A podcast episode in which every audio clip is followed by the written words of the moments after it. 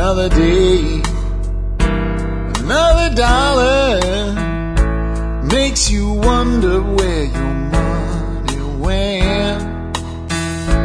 You can scream Hi, folks. This is Jack Spirko with another edition of the Survival oh, Podcast. As as always, one man's view of the changing world, the changing economic times, and the things that we can all do to live a better life if times get tough, or even if they don't. Dictated as always on my 50 mile commute from my 2006.5 Jetta diesel, uh, my personal mobile studio, so to speak. And today is Friday, October 17th, 2008, and this is episode 76 already, rapidly approaching our centennial show, which there's going to be something really cool uh, when we do that. Folks, today's going to be like a real mixed bag here. Uh, I've got a couple different things I want to talk about. First, I've got some announcements about the forum. Then I have a big announcement about the show and a new partnership that we have uh, where we're going to get even more exposure.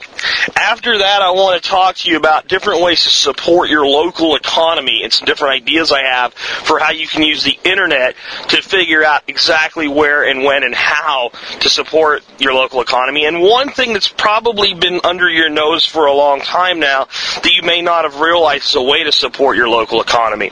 Uh, because what I believe is if you want to prepare um, for whatever may come, good times or bad times, the most important thing that you can do to stabilize your situation is do business locally and ensure that your local economy is strong and the people in your local area have what they need to make it too. That'll make them less likely to turn on you and remove food from your home uh, during a crisis. It'll also increase the number of local connections you have, and it's just good for everybody. And uh, I'll give you my thoughts additionally on that when I tell you who one of our, who our new partner is that's uh, syndicating our show.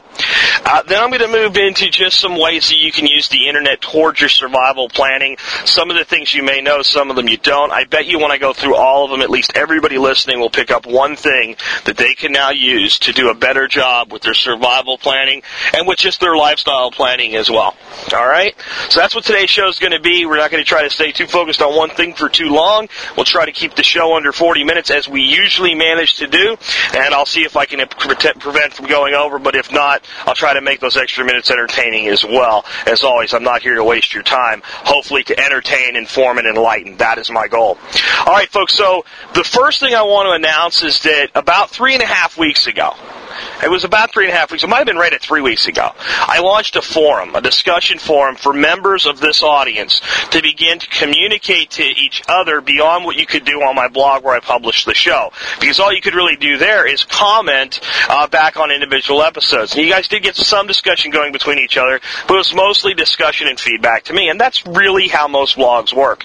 So there was nothing wrong with that, but quite a few of you guys expressed interest to be in a forum, and I knew a lot of my traffic was coming from other forums, so I was a little bit concerned. I didn't want to look like a forum pirate taking away other people's forum members or anything. But then the people that were asking me ended up being moderators and owners of some of these other forums. So I thought, well, if, if they're okay with it, then I'm going to do it. So I put together a little forum. I did kind of an invite only. I made one or two announcements on, on the air, and then we kind of opened it up after about a week. In those three weeks, or maybe four, it's the most this thing could be open now. We've had over 4,000 posts made. We have over 250 members, I believe now, and over 450 active topics going on. And, and that's just outstanding that we've, I've never seen a forum take off that fast, and it's a testament to you, you guys and how much you want to be involved and how much you are actively doing something rather than typical radio audiences that listen to conventional radio, uh, that drive in their cars and listen to half of the show as commercials. Um, and, and they're there for the entertainment, but they're not there to be active. I have an audience that's clearly active, and it shows in your willingness to be open and discuss things with each other. So that's great. Uh, but I want to recognize one person. When I set the forum up, uh, if you're familiar with forums, usually there's some type of ranking system based on how many posts you make. And the owner of the forum usually controls what it's called and how many posts you have to make. And I made kind of your first level of achievement being a prepper, right? Which we kind of all are. We wouldn't be doing this stuff. And uh, that only takes 10 posts. So people can do that right away. And uh, I did that just so I could have at least a level where things like posting certain forums where you can post links and resources and good deals, things that could be abused by spammers, wouldn't be seen by them until they had made at least 10 posts. So that's that's kind of the first level. From there it goes up. It's it's like 100, 200, and 300. At 300, you hit the top rank that we've put out there. We call survivalist mentor, and that doesn't mean that you're a survivalist expert. Hell, I don't consider myself a survivalist expert. Uh, I'm just an informed man that tries to share and learn with with my audience every day. What it means, though, is that after making over 300 posts and not taking off any of the moderators or any of the members bad enough to get thrown out of the forum, what that means is you've been helping people. You've been helping grow our community. Uh, you've been engaging with other individuals, and you've been helpful to the community. That makes you a mentor in the community. All right, that's why they call it like survival genius or super survivalist. It's survival mentorship. It's helping others feel welcome in the community. It's helping them find answers. It's not being nasty to them, and you, and you achieve that, that level. We've had one person do this already, and his name is Dan Tanner, also on the forum known as Big Dan in Texas. All right, if you see Big Dan on the forum, say hi to him. He's an amazing guy. He also serves as a moderator and an administrator for me on the forum, and of course, I don't pay anybody to do that kind of thing because uh, I can't because I don't charge anything for the show. Um, but Dan has been an amazing help toward getting my show off the ground. He's done a lot with making suggestions for topics and suggestions for setting up new boards on the forum. He's worked really hard as an unpaid volunteer. And I'm glad to see him as the first person recognized uh, as a survivalist mentor. And there's actually a thread um, now on the uh, the show board on the forum uh, for feedback on shows and stuff like that that announced Dan. Uh, there's a thread where people are just congratulating him, so you might want to join in on that thread and tell him congrats as well. Uh, but that thread that I'm sticking to the top, you can't comment on because all it's going to do is announce everybody that makes it. So at some point we're going to have a list of all the people that have contributed to the forum to that level. And 300 posts might sound like a lot, folks, but it's not that much if you're just doing a little bit every day. Uh, and it'll be good for you. You'll learn a lot by interacting with other people. You'll get informed. You'll learn about resources that are free, that are all over the internet, uh, that you would have never known existed before. Uh, you'll learn about new techniques, new ideas. You'll see what other people are doing. And it's the internet that's going to take this, this survivalist mentality and, and make it mainstream. It, it'll never happen on ABC or NBC or CBS or even Fox News, all right? It's only going to happen on the internet because what happens is you look out and you see somebody that took this barren little piece of ground and turned it into a food plot and he's feeding his family with it, and you realize I can do that too. And it's people like Dan that are helping put that together by being active, responsible members of the community. So please join in, and one day uh, maybe I'll be saying your name here. Uh, the next thing I want to talk about on the forum is the five item challenge that I announced last week. That thread's going great. If you're not familiar with it, if you go into the recipes board on the forum, you'll see a, a topic that's been sticky there. It is only for, and I mean only for, no chit chat. The moderators are deleting chit chat on this thread. Providing a database of foods that store well. By store well, we mean over six months without refrigeration. Minimum six months, one year is better. Uh, stuff that's not, you know, MREs and number 10 cans that you can go out and buy in your local grocery store with a complete breakdown. How many calories calories, how many servings, what the cost per serving is, how long it's stored, ideas for how to use it, uh, ideas based on the way the person that bought it used it, their opinion of the quality, who else might like it, its advantages and disadvantages. And what that's going to mean is, is in time we're going to have several hundred items there that a new person that goes, well, what the hell can I store? Do I have to go out and buy MREs and 50 pound bags of pinto beans? We'll be able to look through that just like a shopping list and go, I might like that, I might like that, I might like that. And, it also tells you where the person got them. Like I buy a lot of my stuff at Costco. There's been people posting the other stuff from Kroger's, things like that. Odds are with most of these items you'll be able to get them at just about any grocery store. Maybe some of the larger quantities you'll have to go to a Costco or a Sam's Club to, to partake of. But this is going to be a great resource. It's already off to a great start. I posted my first two items this weekend. Um, I just haven't got around to doing my other three. I did bring three items in I'm going to try to do two more today. I have notes down on their uh, stats so that I can get that done sometime when I have a break at work today.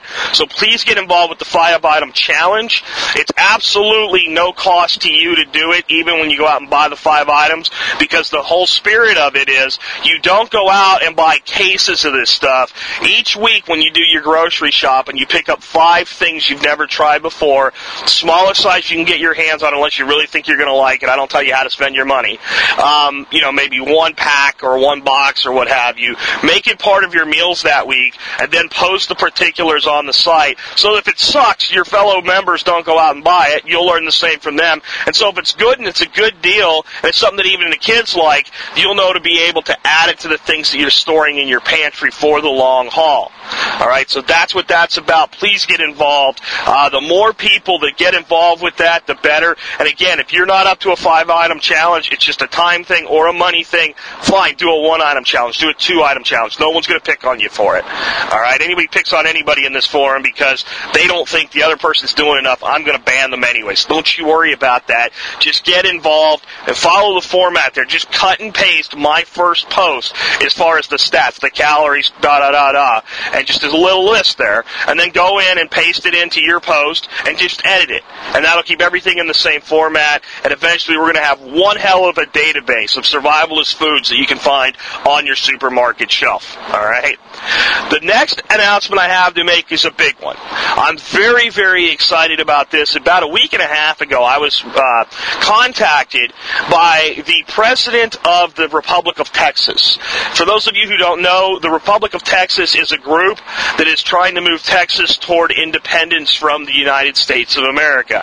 That might sound radical, but if you look into what these guys are doing, you'll see they're not radicals.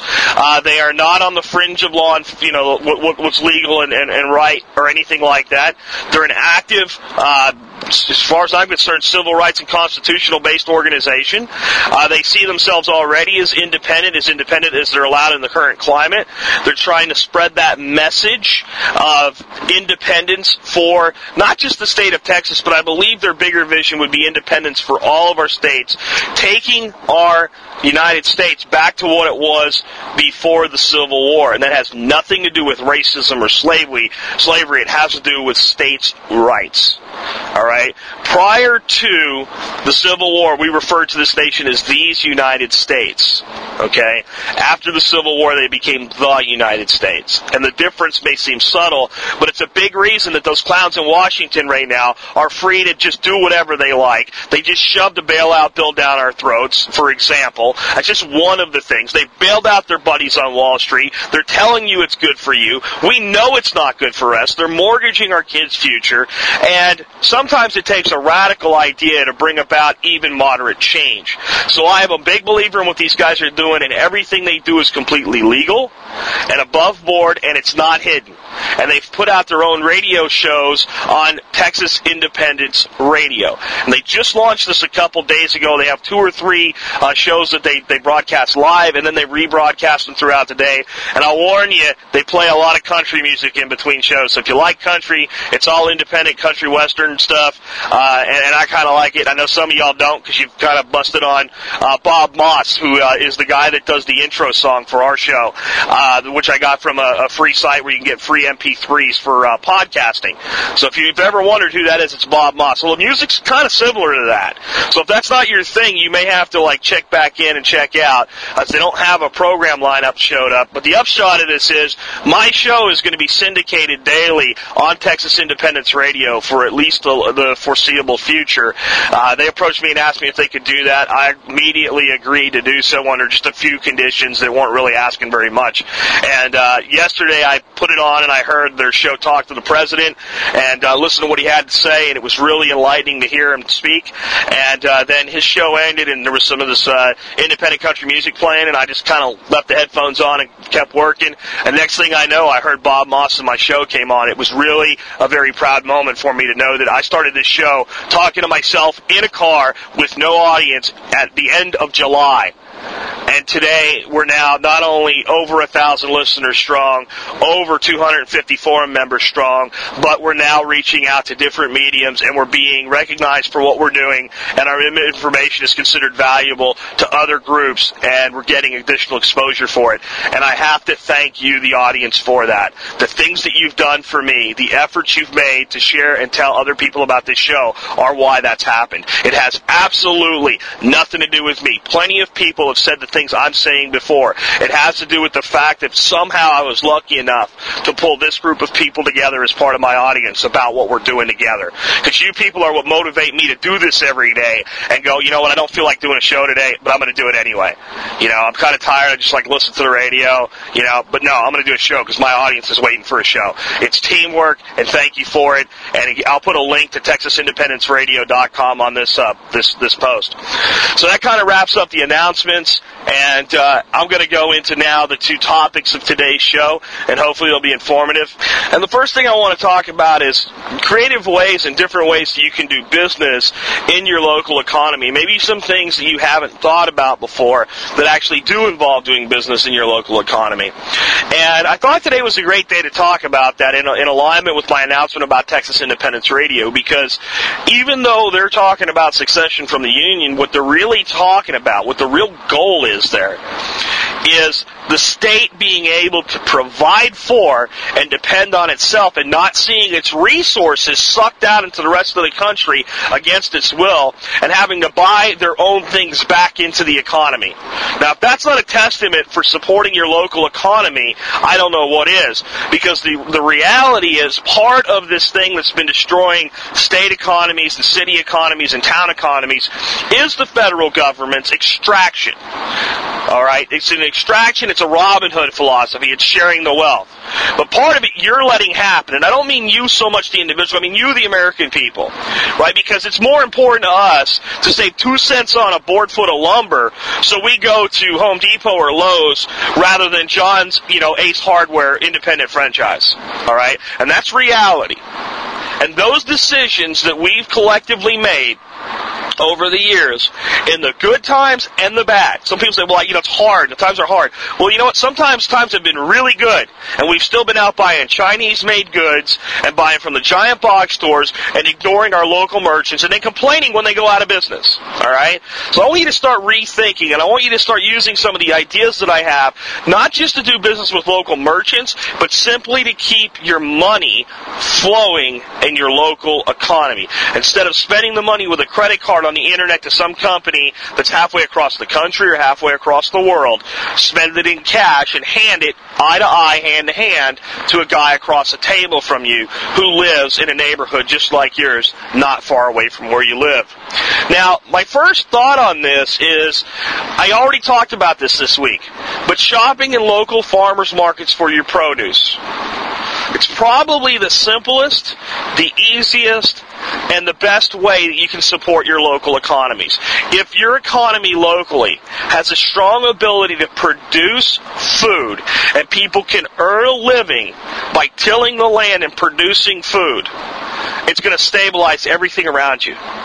All right? Because it's a real thing that real people can do. And if that economy starts to grow, more and more people will just go convert plots to their backyards. All right? Because you'd be astounded what a dedicated individual, especially someone that's, let's say, a stay at home mom or a semi retired or fully retired individual that's still healthy enough to work like that, you'd be shocked at what they could do if they took a quarter of a lot that was already only a tenth of an acre and how much they could produce, especially in states like Texas, Arkansas, Louisiana, Alabama, Florida, all the southern states with long growing seasons, all right? You'd be absolutely astounded what people like that could do. And if they had a place where they could turn a little bit of a profit on the surplus they can produce, we'd have more people doing that. We'll increase local agriculture. That is the best fundamental way I know to improve your local economy. Start at home, grow at home. All right, that's that's how how I feel about that, and I think we all really need to to think about how we can continue to do things just like that. The next thing is Find out about local flea markets, swap meets, trade events, things like that. I know everybody has this view that you know flea markets are these places where you got a guy with a table full of knives and, and, and you know another guy with a with a, a booth full of hubcaps and, and things like that. And uh, I, you know I've been to a lot of flea markets like that, and and you know maybe there's not a lot of stuff there you can buy often, but you know occasionally when you need some random stuff, go buy one or just you know make a commitment to find a couple in your area and maybe spend one Saturday a month instead of in a movie theater dropping 20 bucks for the family just on tickets or more, and then another 30 or 40 on, you know, popcorn and stuff like that. Maybe you go out to one of these swap meets once a month or even once every other month. Just walk around, see what's there, and uh, learn about them. There's probably more of them in your area than you think, and you might be surprised at what you can find that you can use in your day-to-day living. Um, we have a huge one in Grand Prairie, Texas called Traders Village. And a lot of the stuff out there is just flat out junk and it's imported goods and all. But there's a lot of stuff that's kind of like the food stuff, and a lot of that is local. And uh, there's a guy named, uh, I can't remember his name, but his product is called OBQs. And uh, he's got a line of seasonings that he's developed himself. Uh, they're produced here in a local uh, warehouse for him as a you know private label product based on his formulations, and they're outstanding. And whenever we go out there, we may just walk around, eat a hot dog, and not really spend much money with all the junk stuff. But I always buy some product from him, and when I don't get back and I'm out, I go onto his website and I buy it. So even though I'm using the internet there, it's local economy that's being supported. So that's another thing you can do. Find those swap meets, find those exchanges, go there, talk to the people that live in your own area, and see what they supply, what they have. And if there's something you can use regularly that you can buy that way, do it. And these all seem like little things. But you know what?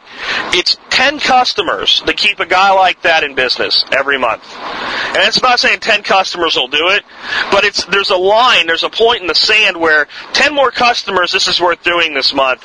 10 less, and it's not. And, and you can be one of those 10, and that does make a difference. And that person being there, being in business, employing other people, having suppliers, that's all good for your local economy. That's all good for local autonomy and local independence. All right. So these are all, I know they sound like high level things, but they're all things that you actually can do. Everything I'm saying here is something you, the individual, can do to improve your survival planning by making sure that where you live is a safer place to live, a more stable place to live, and you can probably find some really good deals on things you can use for your preparations, uh, for your outdoor activities, and other things like that. You'd be surprised at what you can find there in the way of uh, hunting gear, knives, mill surplus stuff, things like that. So there's practical applications to all this. Now, the next one is going to be one that I think is highly overlooked, is a local economy supporter. A lot of you have probably used it. I'm sure just about everybody listening to this show has been to the site and looked around for stuff, but it's Craigslist. All right? Craigslist is this huge internet site, but it's a place where I can go, go post for free anything that I'm selling. Most of the items that you see for sale there are used items from individuals that are like, maybe I'm selling my old boat and you need to buy an old boat, or I'm selling an old car and you need to buy an old car. Things like that. When you do business on Craigslist, instead of going down to Joe's used car lot, you're cutting out the middleman and you're putting money into Joe the car owner's hands so that he gets a better deal than making a trade in. That puts more money into his household, which he spends mostly in his local economy. That makes his home more stable. So Craigslist, I think, is a great way to reach out and find other people that are local and in your community that have something to sell or are looking to buy something or are hiring, you know, people and looking to hire people or are offering services or just need to connect for other reasons. So please make Craigslist a part of what you're doing online. Um, I'm guilty of it myself. When I want to buy something, kind of the first place I go, eBay. I go to eBay and I see, you know, who's selling this. And, but what I've been catching myself doing lately is before I make that purchase, purchase on eBay, uh, I jump on Craigslist and say, can I find somebody locally here that, that you know maybe not as sophisticated as a person that would sell on eBay. Uh, somebody that can go meet at the Starbucks parking lot and hand him twenty bucks and he hands me the item. I mean that's that's as local as it gets. The other thing you can do is on eBay you can actually look for local merchants. You can say, I want to see people within a certain uh, uh, geography around where I live. So even eBay can be used to reach out in the local economy. But to me, there's nothing like Craigslist. You don't have to set up anything major to set up an account at Craigslist. It takes a couple minutes and clicking on an email link. All right. So just about anybody savvy enough to use the web and email can post to Craigslist. And because of that, it's a very open, very democratic way to sell. Uh, you do have to use common sense. If you're a woman, don't go meeting a man alone in a dark alley to buy something from him. If you meet people, if you meet people, I suggest you meet them on public places, uh, you know, where, where there's good lighting during daylight hours, because you just don't know who you're dealing with, and you gotta use good operational security. Don't give away your address on Craigslist and tell people just come by my house and do different things like that.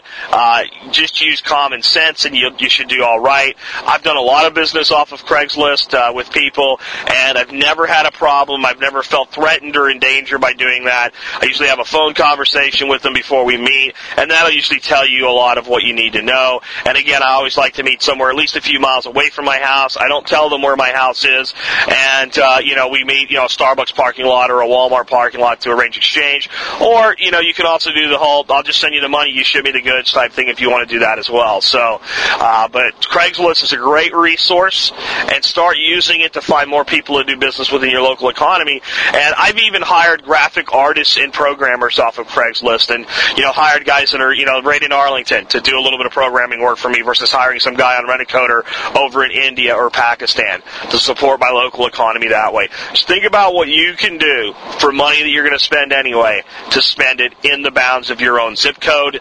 And if you can't do that in the bounds of your own town, if you can't do that in the bounds of your own county, if you can't do that at least your metro area, your regional state area, uh, everything you do to do that increases the, the, the staying power of your local economy and makes things better for everyone, from your neighbor to yourself. Trust me, when you do this, it does make a difference.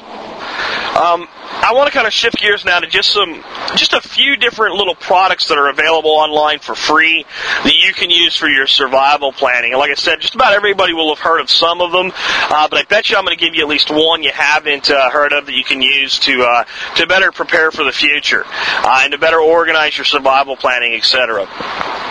Uh, the first one I want to mention is probably highly underutilized as a survival tool, and that's Weather.com. And uh, Weather.com is just you know what it is. It's put out by the Weather Channel. You plug your zip code in or any other zip code you want to know the weather for in, and you see what's going on right now. You also see radar uh, and what's coming your way.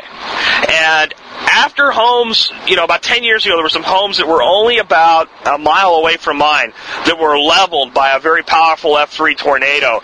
It was the same storm that produced the tornado that wiped out downtown Fort Worth, blew all the windows out of the Bank One uh, skyscraper, that storm. After that happened, I decided that I was going to take control of that situation at least enough to know, even when somebody wasn't telling me that the threat was there, that I could interpret radar well enough to know this looks bad we need to get into the safe area of our home or at least be prepared to. Uh, because like I've said before, if you live in Tornado Alley, you know, uh, Arkansas, Texas, Oklahoma, Kansas, uh, Nebraska, all the way up into Illinois, this whole middle of the United States on these plains, uh, you, you really can't evacuate for storms that are going to produce tornadoes, or you wouldn't live there three months out of the year. And then there's random other times where they pop up, and they're relatively short term. So it's important to be able to log on to something like a weather.com and get an idea of what's approaching and get a better understanding of just what the newscaster's telling you.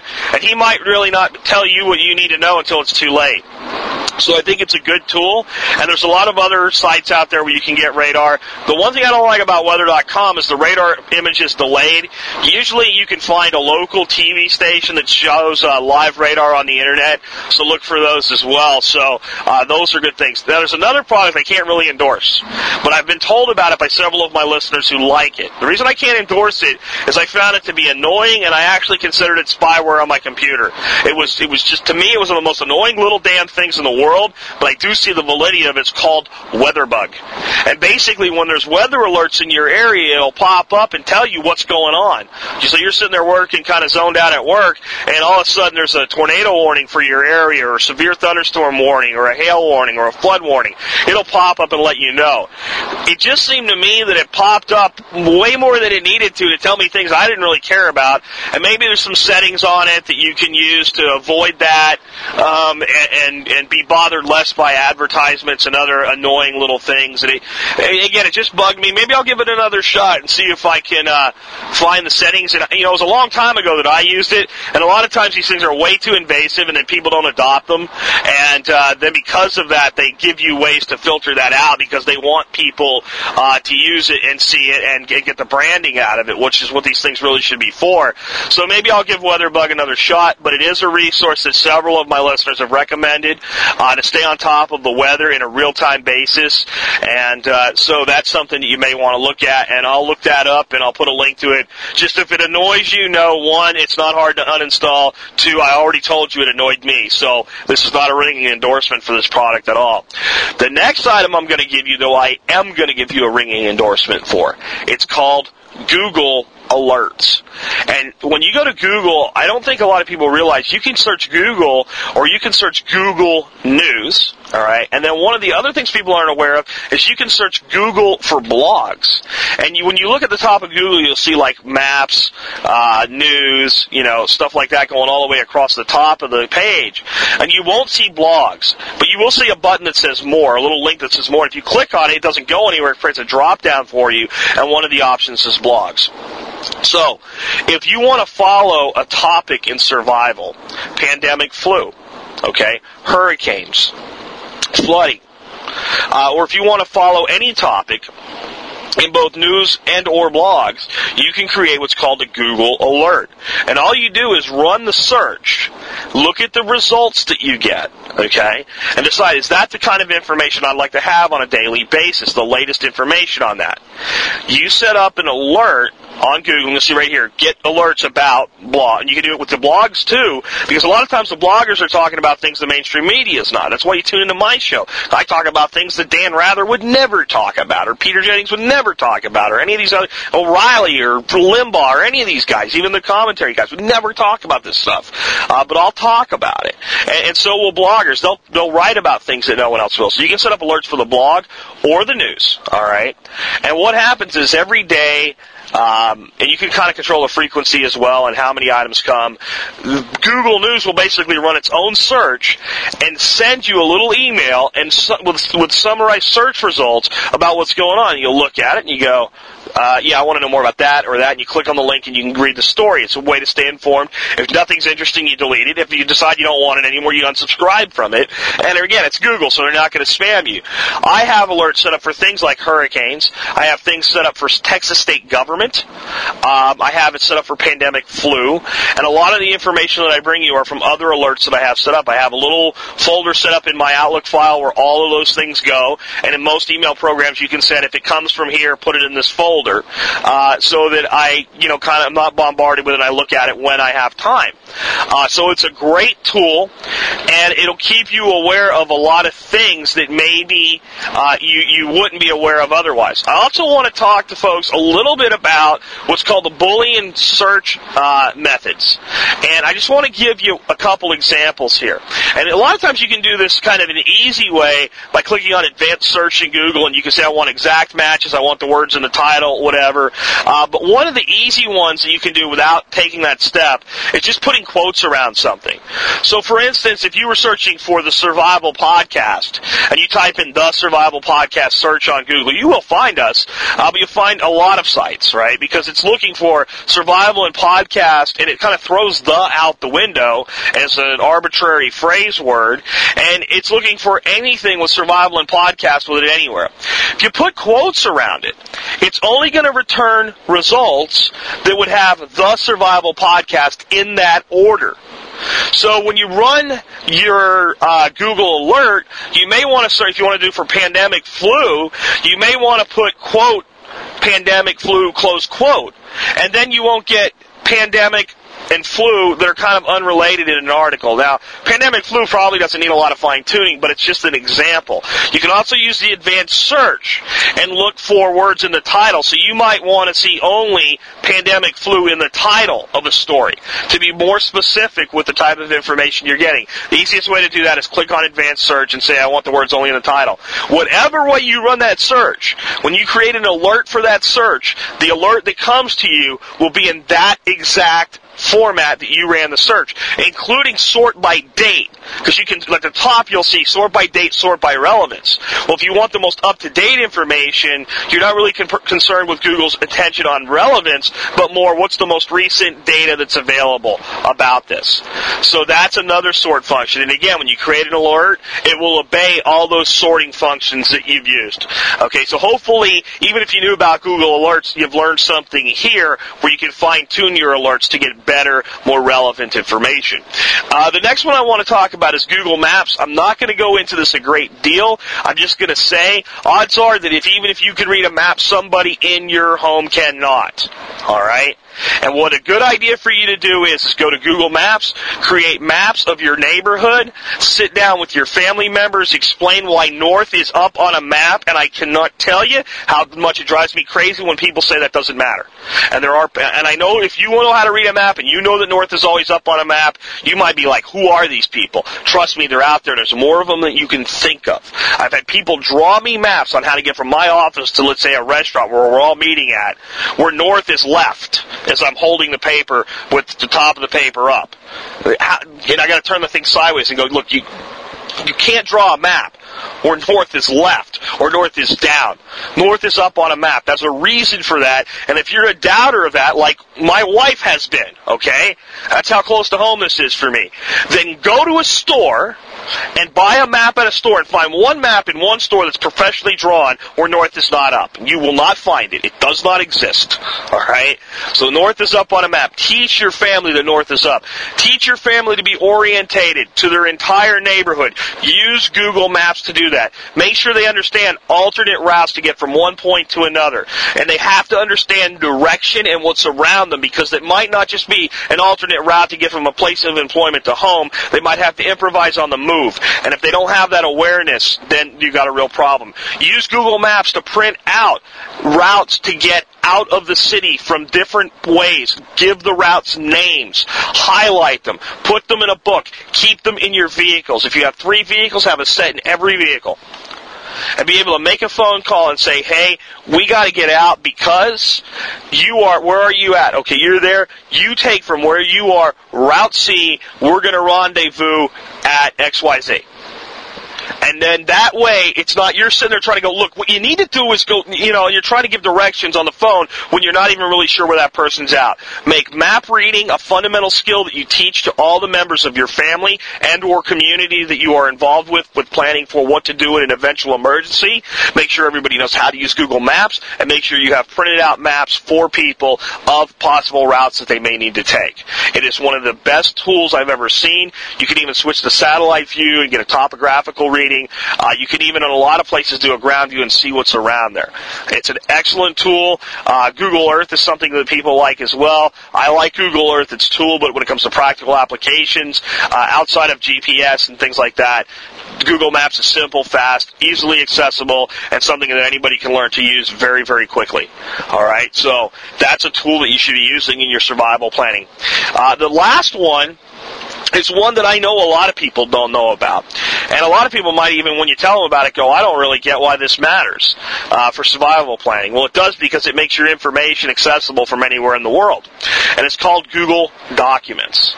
And Google Documents basically is an online version of what you would have to call Microsoft Word and an online version of Microsoft Excel. Uh, not necessarily really Microsoft Word and Excel. I just say that because they're the two most common word processing and Excel sp- and uh, uh, spreadsheet programs. But what that allows you to do is create an account and host your documents for free, or make copies of your documents that you keep on maybe a hard drive or a floppy, di- uh, not a floppy disk. Geez, that shows my age. But uh, you know, an MMC card or a hard drive, a small hard drive, or uh, a Donald drive, as some people call them, USB drives, whatever. All right. Um, to make copies of some of your key documents and key information. It's secure, so somebody would have to have your Google account information to log in and see your documents. But it's also shareable. You can make the document public if you don't mind making a document public, or you can take the other members of your family and make the documents shared. All right, so I could say share with Dorothy and share with Matthew in my instance.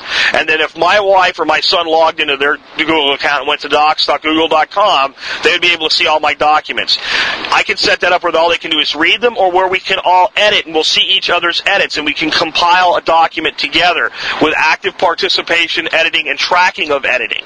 All right? So, if you wanted to keep an inventory list of things that you have, um, anybody could update that inventory list from anywhere, and everybody would see the updates, who made the updates, and when they were made. If you have a PDF uh, that you want to cut and paste into Google Documents so that if your computer blows up, you could still get your hands on that ebook or that manual or whatever it is, it will still be there. It will still be backed up, and it will be housed and filed the way that you want it done. All right. Believe it or not, this is completely free. And if you're a person that doesn't have Excel or Word, and people often send you these documents in these formats, you can open those documents in Google Docs. All right. And you can find this at docs, D-O-C-S, dot Google dot com. And I'll put links to all these things in today's show. But with Google Documents, basically, you have access to Word and Excel uh, and, and all the functionality that they offer, I'd say most, it's not quite all the functionality of Excel, uh, but most of the basic functionality definitely that most people would know how to use anyway. Uh, some of the more advanced macro techniques and stuff for the spreadsheet wizards, I don't think they're in there because I wasn't figuring out how to, I couldn't figure out how to access them, and I'm pretty good in Excel.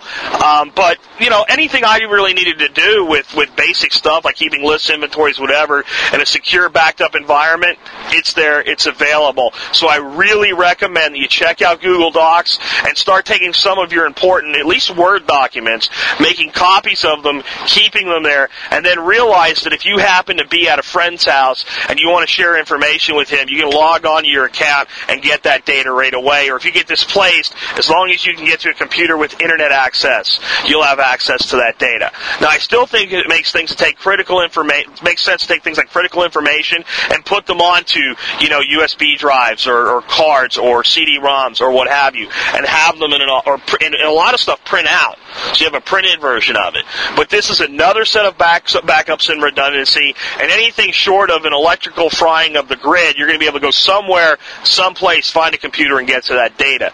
So that's kind of my last one. So I hope this has been really a different show uh, with a lot of information we've covered. We covered a lot of ground really fast, uh, but hopefully I've given you at least one thing because that's my goal every day to give you one thing that you can add to your survival planning that helps you do the credo of the show, which is live that better life if times get tough or even if they don't. Again, I'd like to invite you, comment on the blog.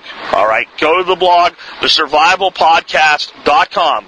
Again, thesurvivalpodcast.com, or if you say it the other way, thesurvivalpodcast.com, and look up this episode, comment, give me feedback back, give me suggestions. If you want to send me an email, it is jack at thesurvivalpodcast.com. Pretty easy. Get involved in our forum. Get involved in our discussion. Take the five item challenge and go out and get some items and start adding to our catalog and our database so that other people can learn from your experience and you can learn from theirs. Stay true to your local economy. Do business with local people whenever and wherever you can. And tune in on Monday when we'll bring you another edition of the Survival Podcast. Again, this has been Jack Spirko helping you figure out how to live that better life if times get tough or even if they don't. Makes you wonder where your money went. You can scream and you can holler. It really doesn't matter cause it all gets spent.